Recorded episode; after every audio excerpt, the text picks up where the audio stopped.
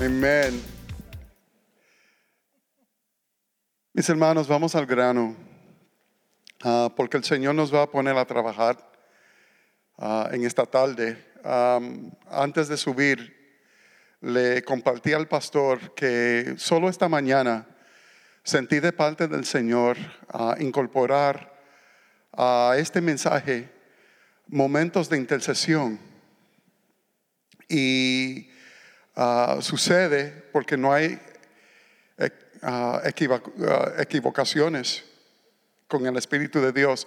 Sucede que los, los temas que el Señor puso en mi corazón a través de, de esta palabra, que nosotros, y en este momento nosotros seguimos suscitando en sus hogares ese espíritu profético y ese espíritu de intercesor. Llamamos, enlistamos el Espíritu de Dios en este momento. está reclutando, está llamando a las armas los intercesores en este momento, en, este día. Y los profetas. Creo que es porque aquí escribí que siento que estamos entrando en, a la verdad, yo cambiaría eso a decir, tengo la certeza ahora que de una manera profética la iglesia de Jesucristo a través del mundo ha cruzado un umbral invisible. Estamos entrando en una etapa de esta crisis global donde el Señor está llamando a su iglesia como a Ezequiel, que nos levantemos, que profeticemos a huesos secos al derredor, que cobren vida y que vivan, y llamar las cosas que no son, llamar las cosas a nuestro alrededor que no vemos como si fueran Señor, en tu nombre. Ezequiel capítulo 37, comenzando con el primer versículo. La mano de Jehová vino sobre mí y me llevó el espíritu de Jehová y me puso en medio de un valle que estaba lleno de huesos. Y me hizo pasar cerca de ellos por todo en derredor y he aquí que eran muchísimos sobre la faz del campo. Y por cierto, secos en gran manera. Y me dijo, hijo de hombre, ¿vivirán estos huesos? Y dije, Señor Jehová, tú lo sabes. Me dijo entonces, profetiza sobre estos huesos y diles, huesos secos oíd palabra de Jehová. Así ha dicho Jehová el Señor a estos huesos. He aquí, yo hago entrar el espíritu en vosotros y viviréis. Y pondré tendones sobre vosotros y haré subir sobre vosotros carne y os cubrirá de piel. Y pondré en vosotros espíritu y viviréis. Y sabréis que yo soy Jehová. Profeticé pues cómo me fue mandado. Profeticé pues cómo me fue mandado. Y hubo un ruido mientras yo profetizaba, y he aquí un temblor, y los huesos se juntaron, cada hueso con su hueso. Y miré, y he aquí tendones sobre ellos y la carne subió y la piel cubrió por encima de ellos. Pero no había en ellos espíritu. Y me dijo, profetiza al espíritu, profetiza, hijo de hombre, y di al espíritu, así ha dicho Jehová el Señor espíritu en mayúscula, ven de los cuatro vientos y sopla sobre estos muertos y vivirán. Y profeticé como me habló, me, me había mandado. Y entró espíritu en ellos y vivieron. Y estuvieron sobre sus pies un ejército grande en extremos. Leamos hasta ahí por un momento. La mano de Jehová comienza este pasaje. La mano de Jehová vino sobre mí y me llevó en el espíritu de Jehová y me puso en medio de un valle que estaba lleno de huesos. Hermanos, aún durante esta crisis, como oraba el pastor en nuestro tiempo de oración el viernes, usando en ese entonces ah, el pasaje del libro de, Joel, el Espíritu de, de, Jehová el Señor está sobre nosotros. Y nunca nos ha apartado, aún en medio de esta crisis, el Espíritu del Señor, el Espíritu de Jehová está sobre nosotros irrevocablemente. La unción del Espíritu de Dios sigue sobre su iglesia, sigue sobre nosotros. Y como el Espíritu de Dios encaminó a Jesús al desierto para confrontar y ser tentado por Satanás. Ese mismo Espíritu de Dios nos trajo hasta aquí. No solo donde usted se encuentre, en Florida, en California, en Tennessee, en, uh, en Londres, en España, en Australia, en Japón. No es solamente físicamente donde usted se encuentre, pero aún es diseño del Espíritu que usted se encuentre como, su, como el cuerpo de Jesucristo, como una extensión del reino de Dios en ese lugar y en este tiempo. No es casualidad para Dios que tengamos, al no parecer, pero que tengamos el privilegio de vivir este tiempo en la vida de la iglesia y que lo vivamos en el lugar donde estemos.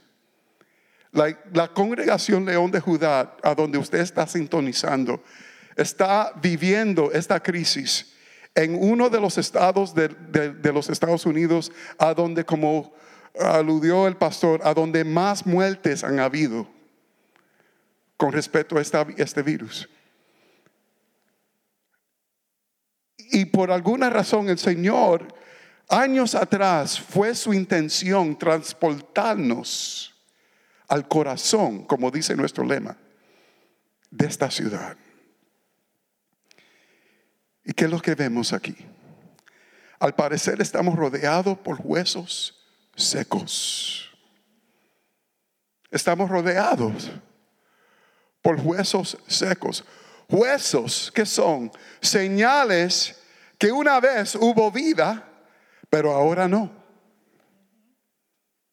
Una vez hubo vida, pero ahora no. Marquesinas cerradas. Pastores obligados a manejar una hora a New Hampshire para recortarse en una barbería clandestina. Huesos secos. Marquesinas cerradas. Escuelas cerradas. Autopistas y rascacielos vacíos, pero hospitales llenos. Pero hospitales llenos. Y muy cerca de ellos soy yo. No solamente entre ellos. Pero el Señor nos permitió a través de su espíritu pasar muy cerca de ellos. Es la lavandería donde llevábamos nuestra ropa. Es el restaurante donde íbamos después del servicio. Son los maestros que instruían nuestros niños. Son nuestros seres queridos y nuestros hermanos que se enferman, que fallecen. This is close to home. Conocemos esos huesos. Estamos cerca de esos huesos. Esos huesos son nuestros vecinos. Esos huesos están a nuestro alrededor. y me dio, hijo de hombre, en una pregunta retórica, ¿vivirán estos huesos? ¿Vivirán estos huesos? Y dije, Señor Jehová, tú lo sabes. ¿Cómo paramos esto? ¿Cómo volveremos a algo semejante a lo normal? Mis hermanos, yo les aseguro que las autoridades, los hijos de Adán, las hijas de Eva que están en autoridad, no tienen idea, a la verdad, es cierto. Nadie tiene una solución. They have no clue. ¿Cómo parar esto? Y es una pregunta retórica. El uno, el único que puede hacer la obra es el que nos hace la pregunta. El único que sabe detener esto, el único que tiene la autoridad de, detener esto, es el mismo que es la resurrección y la vida. El único con la autoridad de parar esta plaga. Señor Jehová, tú lo sabes. Pero fíjate, lo que sigue en este pasaje es, el Señor, es que el Señor transfiere en ese entonces, Él no le responde a Ezequiel. Él no le responde a Ezequiel, más bien le da una estrategia a Ezequiel. Le da una orden a Ezequiel. Transfiere la responsabilidad a Ezequiel y transfiere la responsabilidad a nosotros. Me dijo entonces, profetiza sobre estos huesos. Profetiza sobre estos huesos y diles, huesos secos, oíd palabra de Jehová. Mis hermanos, hay cosas que no acontecerán, cosas que no se llevarán a cabo, a menos, eh, cosas que el Señor no permitirá hasta que su pueblo, en el cual habita el Espíritu de Dios, no las profetice. Hasta que no asumamos nuestro papel profético en el nombre y bajo la autoridad de Jesús e intercedamos y declaremos la revelación del corazón de Dios, que es a propósito lo que es la profecía el proclamar, el declarar la revelación del el corazón de Dios, sea a través de su palabra, sea a través de oraciones en intercesión. Esa es la profecía. Y el Señor está llamando a su, a su, a, su Ezequiel, está llamando al pueblo de Dios que profetice en este momento sobre estos huesos secos y que nuestras declaraciones sean, en, sean sintonizadas con el corazón y los propósitos de Dios. Como vemos en el versículo 7, profeticé pues cómo me fue mandado. No lo que nos ocurre o lo que suena bien, pero cómo me fue mandado. ¿Y cómo nos está mandando a clamar en este tiempo? Fíjate, no vi el mensaje de esta mañana preparando este mensaje. Y solo fue en esta mañana que el Señor me llamó a incorporar momentos de intercesión en este mensaje, sin oír lo que Dios ya le había puesto en el corazón del pastor. Y sepan, mis hermanos, que, al oír este mensaje no soy un copión. Me quedé, me quedé asombrado como casi palabra por palabra, aún los temas que el Señor le puso en el corazón del pastor y en su orden, el Señor también me habló a mí esta mañana. El Señor no está mandando a orar y levantarnos proféticamente. Me siento en este momento aún más seguro que esta mañana Que esto es lo que el Señor, a lo que el Señor está llamando al pueblo. Y comienza, primer tema, con confesión y arrepentimiento. Comienza con confesión y arrepentimiento. Cito de nuevo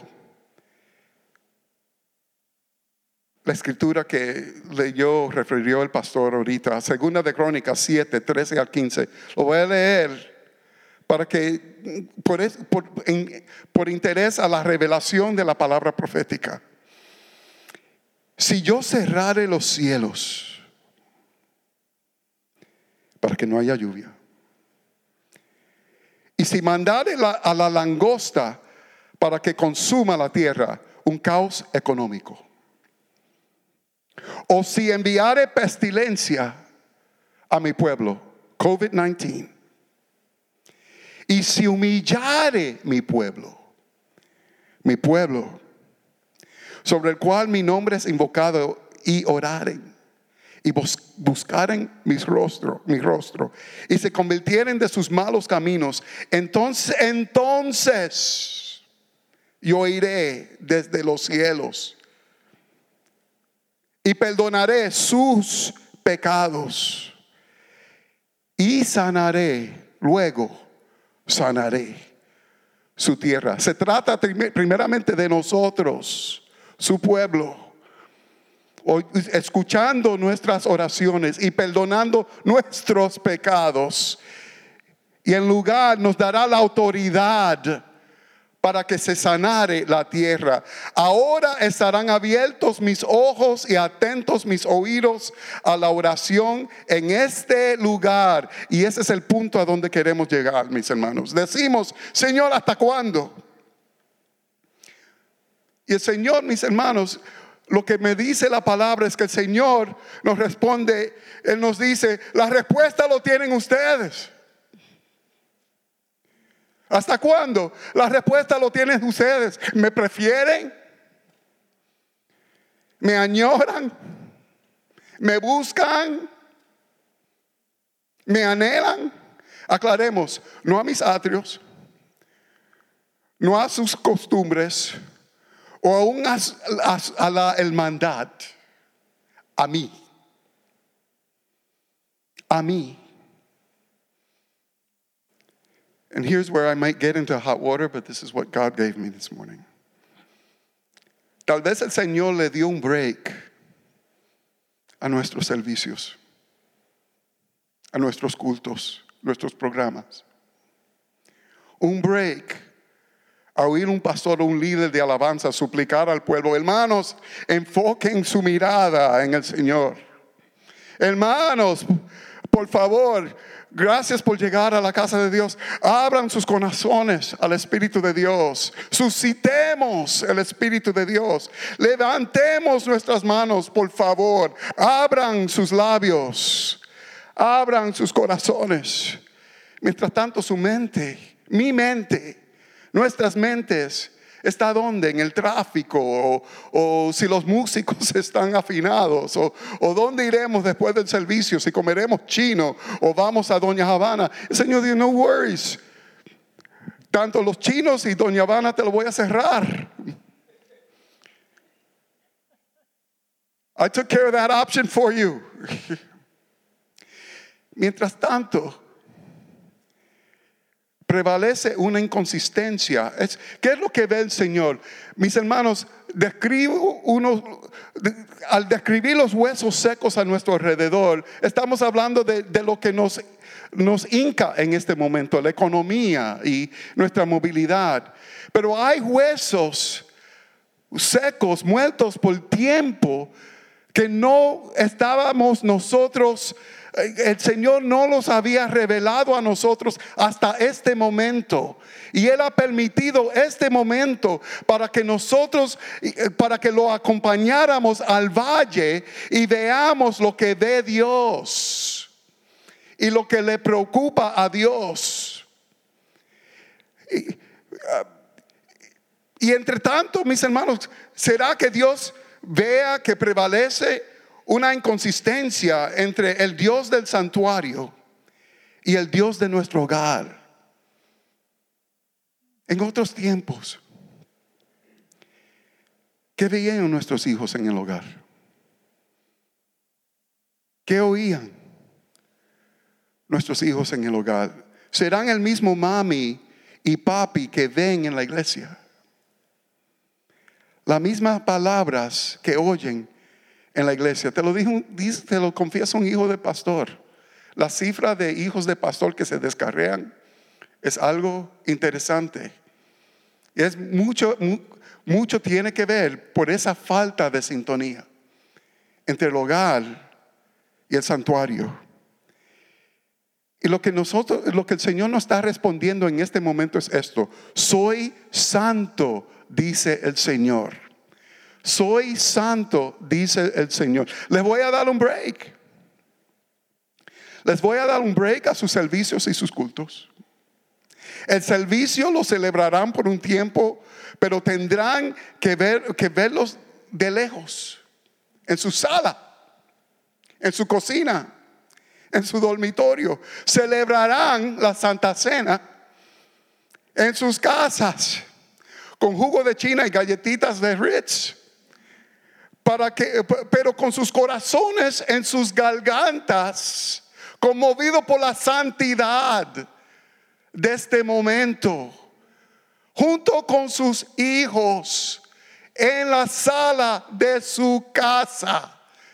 Nunca la Santa Cena ha sido más santa que tal vez ahora. Y a lo largo, dice el Señor, levantarán un altar a mí en su hogar. A lo largo, dice el Señor, clamarán a mí en su hogar. Las pantallas de sus hijos, sus televisores, sus teléfonos, sus laptops transmitirán en lugar del veneno que el enemigo desea, uh, uh, uh, desea propagar por todo su hogar y su mente. En lugar de eso, ellos verán alabanza y adoración. Jóvenes mirando pantallas repletos de adoración y alabanza en sus recámaras. Yo creo que cuando el Señor ve a nuestros niños en sus pijamas, danzando ante una pantalla, con sus manos en el cielo, adorando al Señor en su sala, con abandono, se revolcará el corazón de Dios. El Señor dirá, eso es lo que mi pueblo, eso es lo que he estado esperando. Eso es lo que he deseado ver. No me malinterpreten mis hermanos, Él desea que nos reunamos. Estamos mirando una especie de huesos secos, sillas sin cuerpo, sillas sin un cuerpo.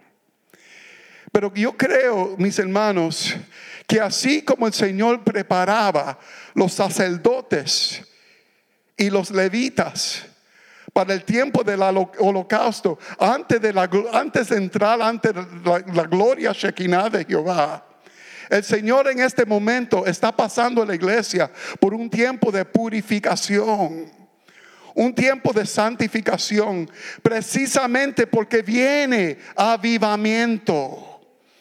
Y Él quiere que la iglesia que se presente en estos tiempos para el nivel de batalla que Dios tiene en mente, sea una iglesia dedicada a Él en su hogar y en el altar en su hogar y en el altar. Una iglesia irrevocablemente entregada al Señor.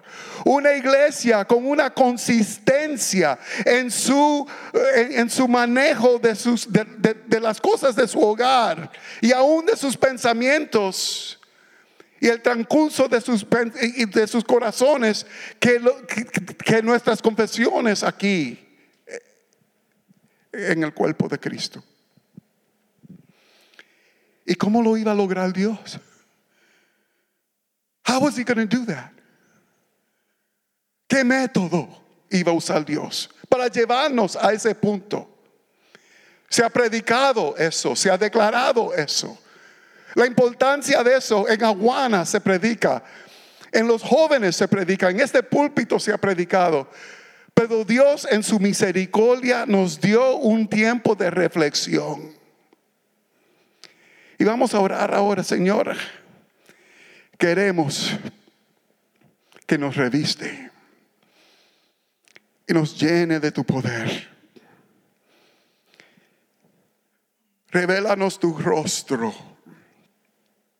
que escudriñemos nuestros caminos y que amemos tus caminos más que los nuestros. Padre, al aún de nuestros niños y nuestros jóvenes profetas. Al Señor, cada hogar, una célula de profetas. Al Señor Santo, riega esta ciudad, mina esta ciudad con franjes de profetas. Nos llama el Señor también al bendecir esta ciudad. Jeremías 29, 7, y procurad la paz de la ciudad a la cual os hice transportar, y rogad por ella a Jehová, porque en su paz tendréis vosotros paz. Profeticen a los huesos secos, dice el Señor. Fíjense, mis hermanos, por toda la palabra está regada la idea de, de, procurar la paz de la ciudad. Y así como en Israel, nosotros también estamos en exilio.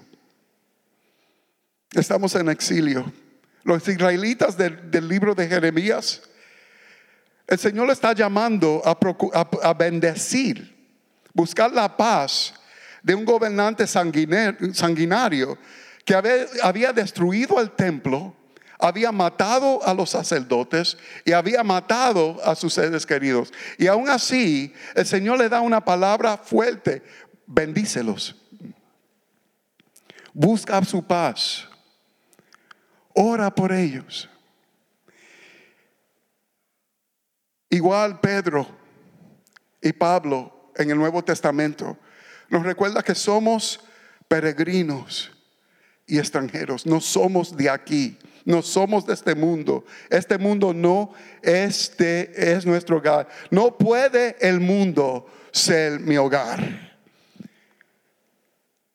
Esta tarde no somos ni de no somos ni boricuas, ni dominicanos, ni brasileros. Somos ciudadanos del cielo, peregrinos y extranjeros. El Señor nos llama ahora, revestido de esa unción, con el Señor oído a nuestras oraciones, a que extendamos nuestras manos. ¿Y por qué no hace eso en este momento? Ustedes que viven en Boston, extiendan sus manos ahora. Señor Jesús, detén.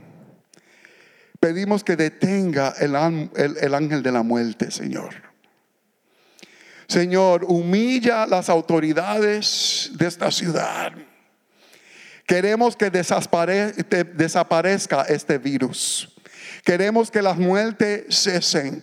Queremos, Señor, sí, que se abra esta ciudad, comenzando con las iglesias y los negocios, Señor. Y Padre, hazlo, Señor, tú eres capaz de hacerlo de noche a la mañana.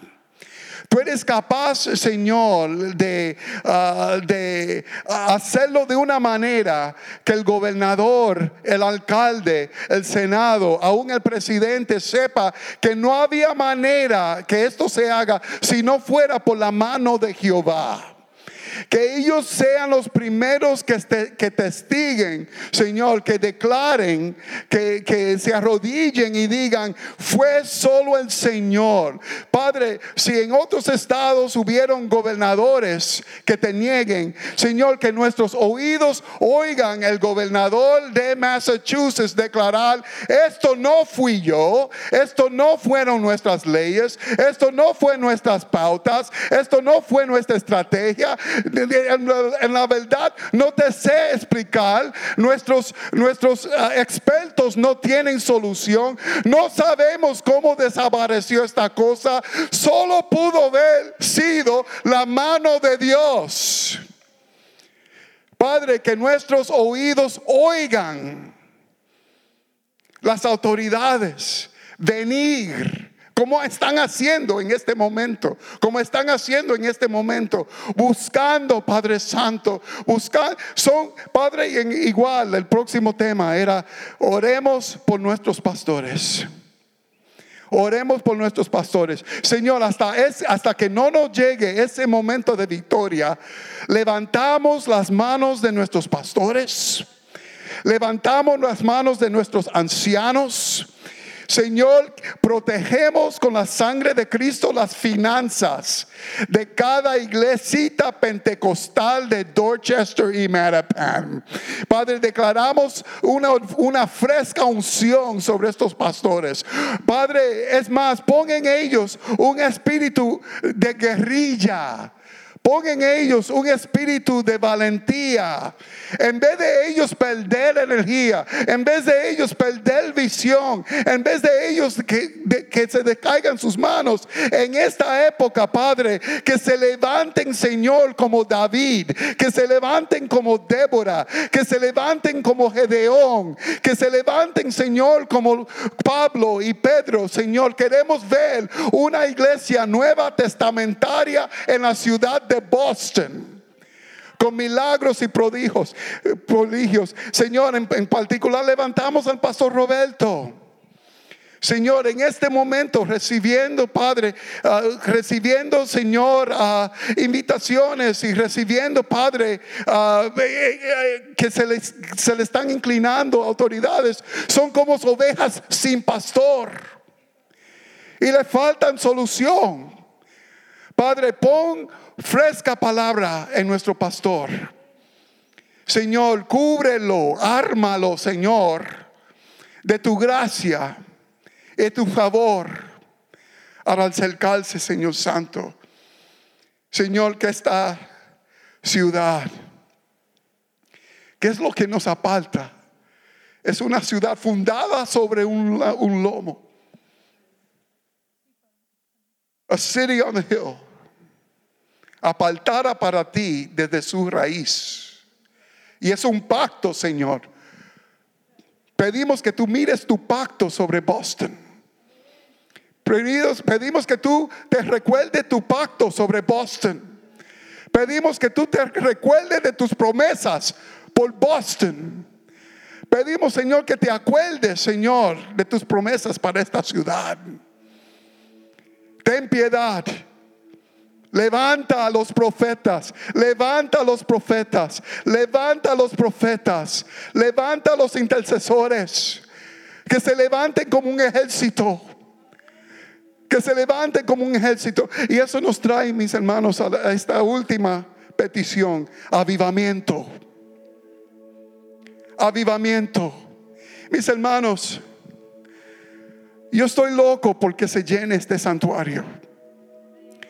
Yo estoy loco, señor, eh, señores, por, abrazarlos. Un sencillo abrazo. Ese primer abrazo, eh, yo, eh, ese primer abrazo. Voy a buscar, no se pude, Marina, la ancianita más canosa de la congregación. El Mirna Bosch, te voy a dar un apretón tremendo en el momento que te vea. Pero mis hermanos, también sobre este lugar, siento la convicción que lo menos que quiere Dios, Él también desea este santuario lleno, pero lleno de otro tipo de corazón y lleno de otro tipo de pueblo. Not business as usual. Not business as usual. Una iglesia, no iglesia como costumbre este pasaje describe muñecos ineltos, con tendones y carne y piel, pero sin vida. Y el Señor promete en el versículo 13 y el versículo 14 que Él abrirá vuestros sepulcros y pondré mi espíritu en vosotros y viviréis. Pondré mi espíritu en vosotros y viviréis pondré mi espíritu en vosotros y viviréis. Señor, Queremos, Padre Santo, una iglesia que entre aquí, habiendo desechado su vestuario de Clark Kent y mirándose mucho más como un Superman espiritual. Señor, adoradores donde quiera. Señor, aún nuestro servicio, tanto nuestro servicio en inglés como nuestro servicio en español. Queremos ver milagros. Queremos, Padre Santo, ver avivamiento en esta ciudad. Que tú, Señor Santo, te glorifiques. Que tú, Señor, nos santifique y que tú nos prepare, Maestro, para la cosecha que has apartado para este tiempo. En el nombre de Jesús.